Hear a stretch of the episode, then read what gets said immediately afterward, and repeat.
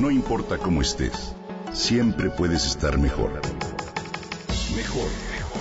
Con Vargas.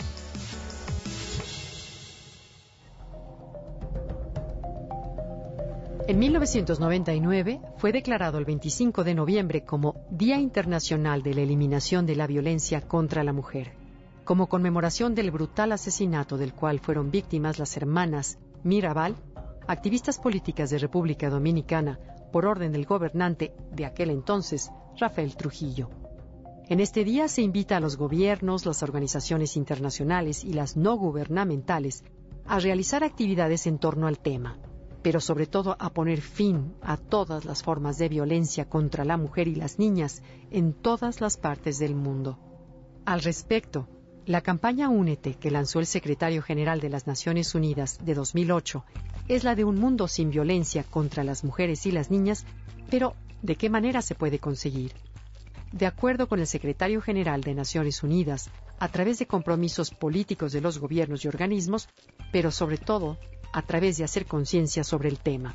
El objetivo principal es precisamente poner fin a la violencia contra las mujeres, por lo que proclamó el 25 de cada mes como el Día Naranja. Es por eso que llama a todos los gobiernos, a la sociedad civil y a diversos sectores privados a que se unan a esta lucha a través de iniciativas de apoyo a las mujeres. Sofía, una radio escucha, comenta, no sé en qué momento de la discusión empezó a golpearme. Algo pasó y de pronto estaba yo ya en el sillón. A pesar de que pareciera un tópico añejo y que de pronto parece hasta lejano, la realidad es que hoy, gracias a los estudios realizados por distintos organismos de talla internacional, se afirma que la situación de violencia familiar está presente en la mayoría de las mujeres.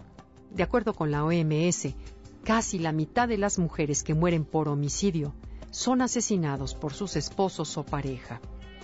Afortunadamente se han llevado diversas acciones paliativas y preventivas en escuelas y universidades como conferencias, talleres, seminarios, en donde se hace conciencia sobre asuntos relacionados con el género, pero claro, hay todavía mucho que hacer. En nuestro país, la violencia intrafamiliar puede denunciarse en las agencias del Ministerio Público que dependen de las Procuradurías de Justicia de los estados.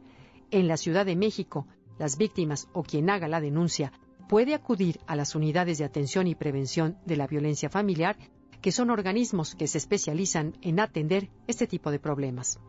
Es importante saber que el gobierno de la Ciudad de México creó en abril de 2001 un albergue para las mujeres violentadas en sus hogares a fin de alejarlas temporalmente a ellas y a sus hijos del agresor.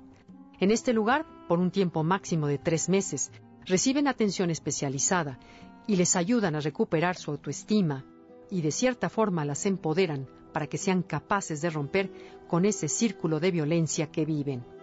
Existen otras instituciones de apoyo en este tema, como el Centro de Apoyo a Mujeres Violadas, el Consejo para la Asistencia y Prevención de la Violencia Familiar y el Instituto de la Mujer.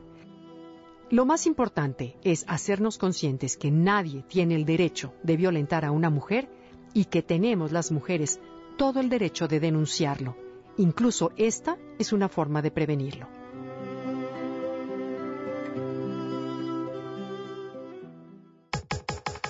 Comenta y comparte a través de Twitter. Gaby-Vargas. No importa cómo estés, siempre puedes estar mejor. Mejor, mejor. Con Gaby Vargas.